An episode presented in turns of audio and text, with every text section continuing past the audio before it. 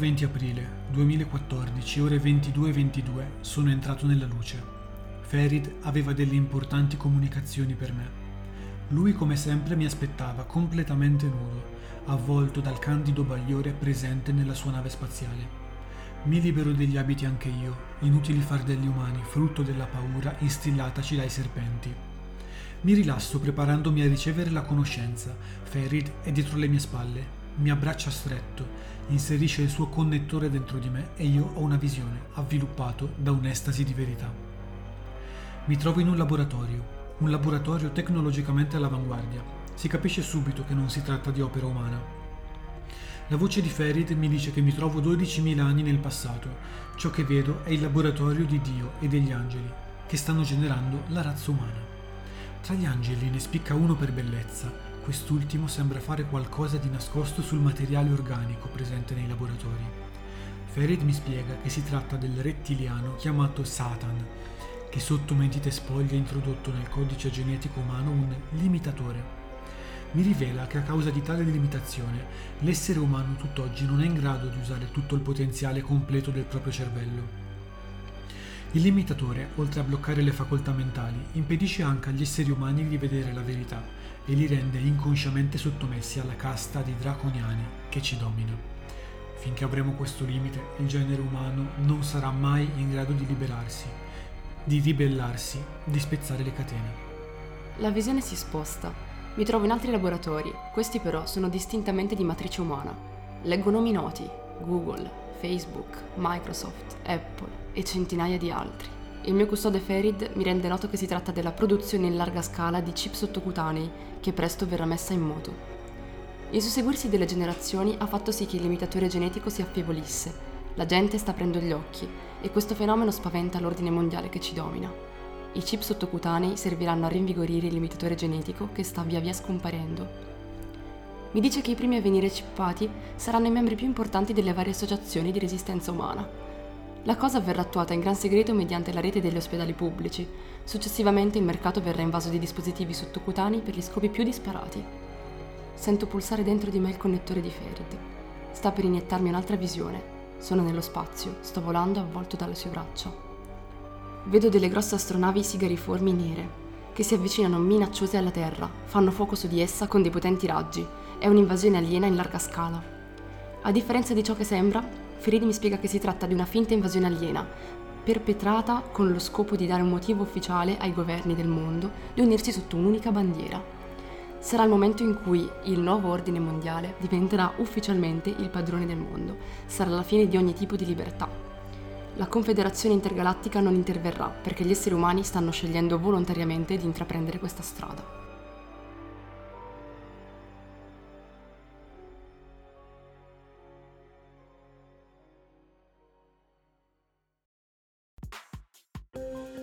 Allora, eh, Fusilli, ci rendiamo conto che potreste essere scossi da questa lettura un po' insolita. Anche noi lo siamo, non preoccupatevi. Avete sentito i grandissimi nomi di Google, Apple, Microsoft, uno dietro l'altro, per non parlare di un sacco di altre teorie, tutte quelle conosciute possibili, all'interno di un'unica grande storia. Ma cerchiamo di andare con ordine e di fare chiarezza in quello che abbiamo appena letto. Iniziamo col dire che l'autore della storia è un certo Peppe Pluton. Un nome sorta... preso molto sul serio da quest'uomo. Sì, sì. Che è... si autodefinisce come uh, Cavaliere dei Celesti, um, portavoce degli angeli celesti, una cosa del genere. Comunque. Discendente della stirpe di Davide, ah. intercessore degli amici peleiadiani. Ma lo scrive in tutti, in tutti, gli articoli. Sì, sì, è una cosa agghiacciante. Comunque lui pensa di essere in sor- una sorta di santone, di rivelatore. E mm, il messaggio fondamentale di cui vorremmo poi parlarvi oggi è la presenza di diverse specie aliene sul nostro pianeta. Ci esistono infatti sostanzialmente due categorie di alieni, quelli buoni e quelli cattivi. Nei buoni confluiscono i Pleiadiani, vale a dire coloro che vengono dalle, dalle costellazioni delle Pleiadi, e invece i cattivi i draconiani, anche noti come rettiliani. rettiliani, e i grigi, entrambi che provengono dalle costellazioni del dragone o di Draco. Beh, eh, i più famosi sono senza dubbio rettiliani, probabilmente avrete sentito parlare di mh, mm, certe teorie che sostengono che la regina Elisabetta, per esempio, sia un rettiliano, è una tra le più famose, ehm, tra i più famosi personaggi accusati di essere eh, alieni per l'appunto, ma mh, tra queste figure non mancano sicuramente Katy Perry, Hillary Clinton, eh, Angelina Jolie se non sbaglio, ma tantissimi davvero, Laura Pausini. Anche Belen Rodriguez abbiamo visto prima. Ah sì, ci sono video su YouTube che testimoniano appunto la presenza di eh, rettiliani tra di noi. Ma come fanno le persone che hanno aperto gli occhi per vedere i rettiliani a riconoscerli effettivamente? Cioè, cosa vedono di strano nella gente famosa? Eh, qui dovremmo aprire una lunga digressione per poter spiegare quali sono i tratti fondamentali grazie ai quali anche voi, con poche semplici mosse da casa vostra, riuscirete a smascherare qualsiasi rettiliano e qualsiasi complotto rettiliano che vi capiti dinanzi. Iniziamo dall'aspetto, Cecia. Il primo punto fondamentale, appunto, per riconoscere un rettiliano. Perché eh, effettivamente i rettiliani sono dei grossi lucertoloni a forma di umano che però hanno la pelle squamosa, gli occhi da rettile proprio, sì, gli occhi a forma di drago. freddo, occhi da rettile, esatto, però eh, semplicemente si indossano un costume da umano per coprire la loro pelle squamosa. Almeno questa è la teoria ovviamente, non vorrei che pensaste che io e Favo ci crediamo. Mm. Però, insomma, come facciamo a smascherarli? Quando sono uh, un pochettino illuminati, per esempio dal flash delle fotografie e così via, comunque ripresi da telecamere, è possibile identificare i loro occhi eh, rettiliani. Esiste infatti un dettaglio chiamato membrana X che copre l'occhio eh, mascherandoli da occhi umani. Tale membrana infatti copre quasi tutto l'occhio, eccezione fatta per la pupilla che è ben visibile quando assume la forma di X, di V o di Y, dovuta al movimento involontario della membrana.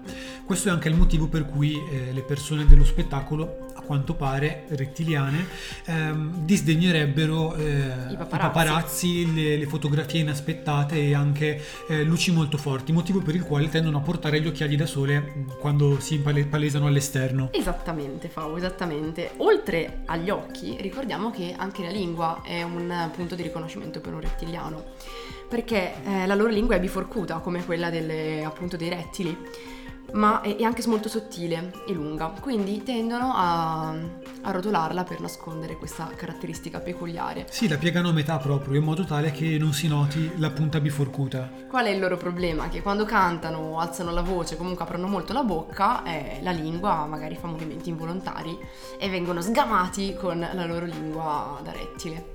Per questo, sempre per questo, le star si rifiutano a volte di parlare con eh, i giornalisti, tengono la bocca chiusa per evitare spiacevoli inconvenienti.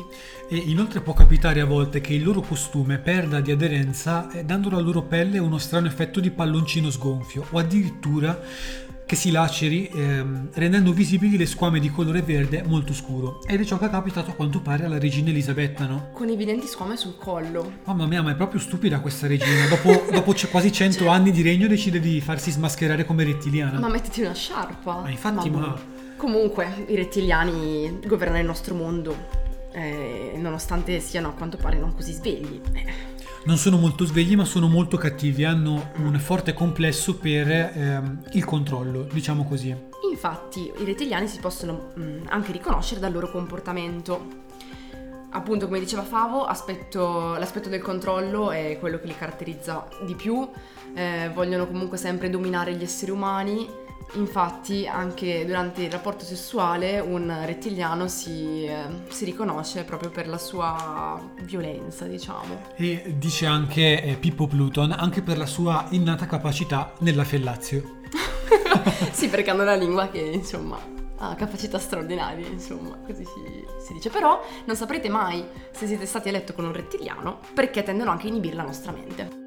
Avrete sentito uh, nella storia di questa modificazione del nostro codice genetico che ha introdotto un eh, controllore. Questa sorta di limitatore, limitatore sì, eh. di controllore limitatore. Questo Insomma. limitatore ha il compito di eh, distorcere le nostre onde cerebrali in modo da farci percepire la realtà in modo eh, diverso da quello che, eh, che dovrebbe essere. Questo come avviene tra l'altro tramite il wifi, no? Eh, il wifi dei rettiliani mi sa che sì, eh, ci influenza, mm, cioè ci inibisce proprio. Per questo è utile andare in giro con dell'alluminio eh, che avvolga la nostra fronte per difenderci dalle onde eh, elettromagnetiche varie. Io e Ceccia siamo al lavoro, stiamo progettando i nostri caschetti in alluminio e vi faremo vedere mm, su Instagram il nostro risultato. Comunque, eh, ecco, se anche voi avete paura eh, di essere controllati mentalmente o manipolati in qualche modo, sappiate che chiaramente l'avere così tanto wifi che circonda la nostra atmosfera è un evidente sintomo della prova del controllo da parte dei rettiliani. Anche perché, tra l'altro, è stato creato in modo tale che la loro strumentazione tecnologica non venga rilevata. Hai presente, cioè, no? le, le, tute che utilizzano per mantenere caldo il, ah, il loro sangue? Certo. Questo, perché queste emanano forti dosi di radiazioni, di onde È elettromagnetiche. Vero. In questo modo, con tutto questo rumore elettromagnetico e wifi, non si distingue più. Perché noi potevamo riconoscerli anche con un rilevatore elettromagnetico? No, rilevatore di radiazioni elettromagnetiche, vabbè, insomma però loro si proteggono tramite il wifi dei loro telefonini. Esatto, loro attivano, attivano questo, questo, scudo eh, elettromagnetico che li circonda e che impedisce a noi poveri umani di capire quando questi sono dei rettiliani effettivamente. Ma c'è un metodo che a quanto pare è parecchio efficace nel, nel capire quando si tratta di un rettiliano, che è quello dell'aceto di mele. Sì, il, l'avvocato, il grandissimo avvocato californiano, come faccio ad avere ancora il suo lavoro, non lo so, George Stobart dice che uh, se uh, intingiamo la nostra mano nell'aceto per un po' di tempo, tipo un minuto, cosa doveva essere? Sì, circa un minuto, senza poi asciugarla, e poi dobbiamo farci dare una stretta di mano uh, da un rettiliano, allora capiremo se questo è rettiliano o meno, grazie all'odore che esso lascerebbe sulla vostra mano perché sarebbe un odore in questo caso di zolfo, se fosse un rettiliano. Sì, perché questo è dovuto ad una reazione chimica del sudore di questa di questo involucro di finta pelle che è chiaramente un sudore sintetico con l'aceto di mele.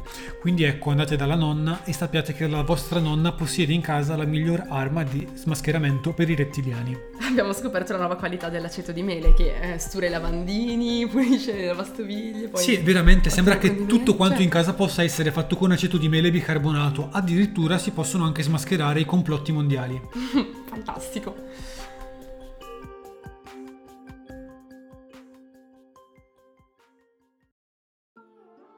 L'altro protagonista della storia, invece Ferid, è un pleiadiano, vale a dire un eh, benefattore della nostra specie terrestre, perché infatti questi cercano in tutti i modi di proteggerci dagli attacchi malevoli dei grigi e dei draconiani. Come fanno? Se vi ricordate dalla scorsa puntata avevamo parlato dei cerchi nel grano. Una delle possibili interpretazioni dei cerchi nel grano è la loro origine pleiadiana. Infatti questi vengono realizzati con due scopi, inviare messaggi intergalattici positivi ai terrestri e proteggerli dalle entità aliene malvagie tramite l'emissione di raggi Ergaion, nocivi per entrambe le specie malvagie. Però ecco, ci ha trovata la legge e trovato l'inganno anche in questo caso. I rettiliani si sono dovuti sì. adeguare, hanno trovato un modo per... Sono, alla fine comandano tutto loro con la, con la, loro lobby e hanno trovato il modo di insabbiare anche questi cerchi nel grano e renderli meno popolari di quanto fossero una volta. Infatti hanno cominciato a disegnar, disegnare, a fare dei cerchi nel grano anche loro, però fasulli ovviamente, non che mandano messaggi intergalattici positivi, ovviamente e quindi diffondendo così la disinformazione al riguardo. Sì, perché le persone così pensano che non solo quelli, ma tutti i cerchi nel grano siano prodotti dagli uomini. Eh, i rettiliani sono veramente eh, molto molto furbi. Sì, malvagi, freddi, infidi proprio. Anche se questa teoria è molto confusa, a mio parere, però potrebbe essere ritenuta ottima dai, da Peppe Pluton, per esempio, il grande Peppe Pluton. Ora, mh, mm, vorremmo anche leggere magari i nomi di alcuni rettiliani famosi. C'è per esempio um, Gheddafi, Berlusconi, con il suo disturbo narcisistico vorrei evidenziare, la Merkel, noiosa da latte dalle ginocchia, così viene definita. E Kim Jong-il, flaccido. Il flaccido, anche detto il flaccido. E questi sono possibili esempi di rettiliani. Poi vabbè, ovviamente gli altri li abbiamo già citati. Belen Rodriguez, come avete fatto a non accorgervi prima dei suoi occhi a forma di triangolo. E soprattutto della sua lingua biforcuta. Poverina. Proprio trattata malissimo da, dai complottisti. Tra l'altro, i rettiliani, cioè i rettiliani, i complottisti, perdonate, si sono avvalsi del supporto di Wikileaks per um, poter, diciamo, far valere la loro teoria complottista. Perché Wikileaks un sito che nel caso non lo conosceste eh, pubblica documenti mh, segreti, diciamo, che sono pervenuti insomma in mano a persone brave con il computer e li pubblica, mail, documenti, eccetera. E uh, in una mail di un, um, un ex militare della Global Intelligence uh, si spiegava che esistono appunto delle divisioni militari, soprattutto negli Stati Uniti e nell'Europa dell'Est, che um, ospitano numerosi rettiliani, i grigi di cui prima parlava Favo, e i, i pleiadiani no, non se ne parla, appunto perché loro sono buoni. E niente, in questa mail era spiegato il perché il nostro mondo sta andando, cioè, a scatafascio praticamente. E niente, i, i complottisti hanno pensato che queste mail fossero chiaramente scritte da una persona affidabile e, e sana di mente e hanno cominciato a dire che effettivamente anche Wikileaks sostiene l'esistenza dei rettiliani. Mi ricorda molto QAnon questa cosa. QAnon? Sì, il movimento complottista americano che vede Trump come a capo di una, una, sorta di movimento liberatore della popolazione contro i democratici che sarebbero per l'appunto anche in questo caso delle sorte di alieni luciferini che bevono il sangue degli infanti. Cioè veramente fuori di testa. Ma, Sono cose che non riesco a comprendere, io non riesco a capire, che poi non so se avete notato, ma in queste teorie generalmente si tende a fare un mescolone di tutto, cioè non si conosce l'origine di tanti fenomeni, beh mettiamoli tutti quanti insieme all'interno della, dello stesso filone logico. Sì, come e nella questo... storia che leggevi prima. Sì, appunto. sì, è assurdo perché cerchi di dare una risposta facile a dei fenomeni che chiaramente sono molto più complessi, molto più ehm, costruiti, strutturati. Una risposta facile e anche astrusa, cioè stranissime cose ma che risposta è? Nel senso, come si fa a crederci? Quando abbiamo scoperto il sito di Peppe Pluton, io e Favo, non volevo crederci, cioè non ho pensato davvero che una persona potesse autodefinirsi discendente del popolo di Davide, proclamatore celeste, non lo so ma non per non parlare di tutti gli articoli scritti su questo sito. Sì, perché nel caso non lo sapeste, di sicuro non lo sapete perché non è un sito chissà quanto famoso, ci sono anche articoli riguardo le scie chimiche che sono un altro grande tormentone, ci sono articoli riguardo la ghiandola pineale, alla prostata, che a quanto pare è una ghiandola pineale nascosta e addirittura sterilizzazione mediante scontrini fiscali. Cioè, ragazzi, qui si rasenta veramente l'assurdo. Michelle Obama è un ermafrodita rettiliano, incontrovertibili le prove. Cioè, semplicemente perché Michelle Obama ha, ha il seno non troppo abbondante, le si è visto una volta quello che sembrerebbe un pacco tra le gambe, basta, ermafrodita rettiliano. Ma è inconfutabile. No, eh, fa paura quel sito, non lo nomineremo perché l'abbiamo infamato già abbastanza. Esatto, non vogliamo finire in controversie legali, sia mai. Sì, no. Siamo due legumi per bene, dopo tutto. Fatto sta che su questo sito di cui stiamo parlando, eh, Favo e abbiamo deciso di eh, eseguire un test per sapere che tipo di ricercatori complottisti fossimo. E eh, ci sono usciti due risultati diversi. Prego, Favo. Allora, che tipo io, di ricercatore sei? Io sono un religioso illuminato. Questo vuol dire che la mia missione è combattere il maligno. Nella mia libreria non può mancare una collezione di Vangeli apocrifi e ho sempre una Bibbia in tasca. Cioè, ma raga, veramente sempre sempre, sempre ora di Gesù. Se la porta ovunque. Hai sicurezza di te stesso e certezze da vendere perché la verità proviene direttamente dagli esseri angelici che me l'hanno trasmessa. So che a Satana Piace deviare il genere umano indirizzandolo contro natura e contro Dio e per questo non ho paura di combatterlo mettendoci la faccia. Quale miglior identikit del vostro favo? 100% curato. Tutto questo perché ha risposto a una domanda che chiedeva: Senti un prurito sulle scapole, cosa pensi che sia? Le ali di... che ti stanno per spuntare, le ali sì, angeliche? Sì, le, le... Una reminiscenza delle mie ali angeliche del passato. E niente, quindi sei uscito un ricercatore religioso illuminato. Mentre la vostra cecia è un ufologo forense, illuminato da The UFO Files, il libro che sta leggendo. Quindi la mia missione sarebbe divulgare la parola di pace portata dagli esseri provenienti dalle stelle. Avendo avuto molteplici contatti sia con entità aliene positive che negative, sto a distinguere il bene e il male. Ma purtroppo le, tu- le mie denunce sui rettiliani infiltrati nella politica non ottengono l'attenzione che meriterebbero presso le autorità complici. Vabbè, le autorità sono i rettiliani stessi, quindi eh, tento sempre di convincere i miei amici dell'invasione extraterrestre in atto, ma la mia ghiandola, ghiandola pineale è stata modificata così che tutti mi credano una bugiarda. E nella mia cameretta ci sono poster di eh, Fox Mulder e Roberto Giacobbo. Che tra l'altro ha messa cordialmente sulle scatole. Non l'avevo mai visto, però Fabo mi ha fatto vedere una foto e mamma mia, da prendere a ceffoni. Quindi anche questo è il mio profilo, perfetto, sono un ufologo forense, però preferisco il mio profilo piuttosto che quello del religioso illuminato. Ma sinceramente anche secondo me è più interessante essere un ufologo piuttosto che una sorta di testimone di Geova 2.0. Tra l'altro i complottisti odiano i testimoni di Geova. sì, sì, è vero, odiano i testimoni di Geova perché sono luciferini. Sono Sì. anche loro una lobby. Satane, Satana sotto mentite spoglie, tipo. Ma Satana è dovunque. È vero, Satan. Satan che nella nostra storia era Un eh, rettiliano, un rettiliano. che ha modificato il nostro genoma. Tutto si spiega, tutto si spiega.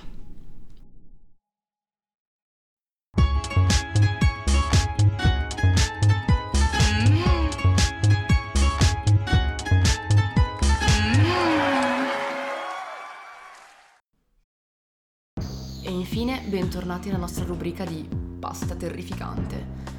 Per stare in tema con il complotto rettiliano, eh, Favoriti abbiamo deciso di proporvi una pasta eh, piuttosto serpentesca.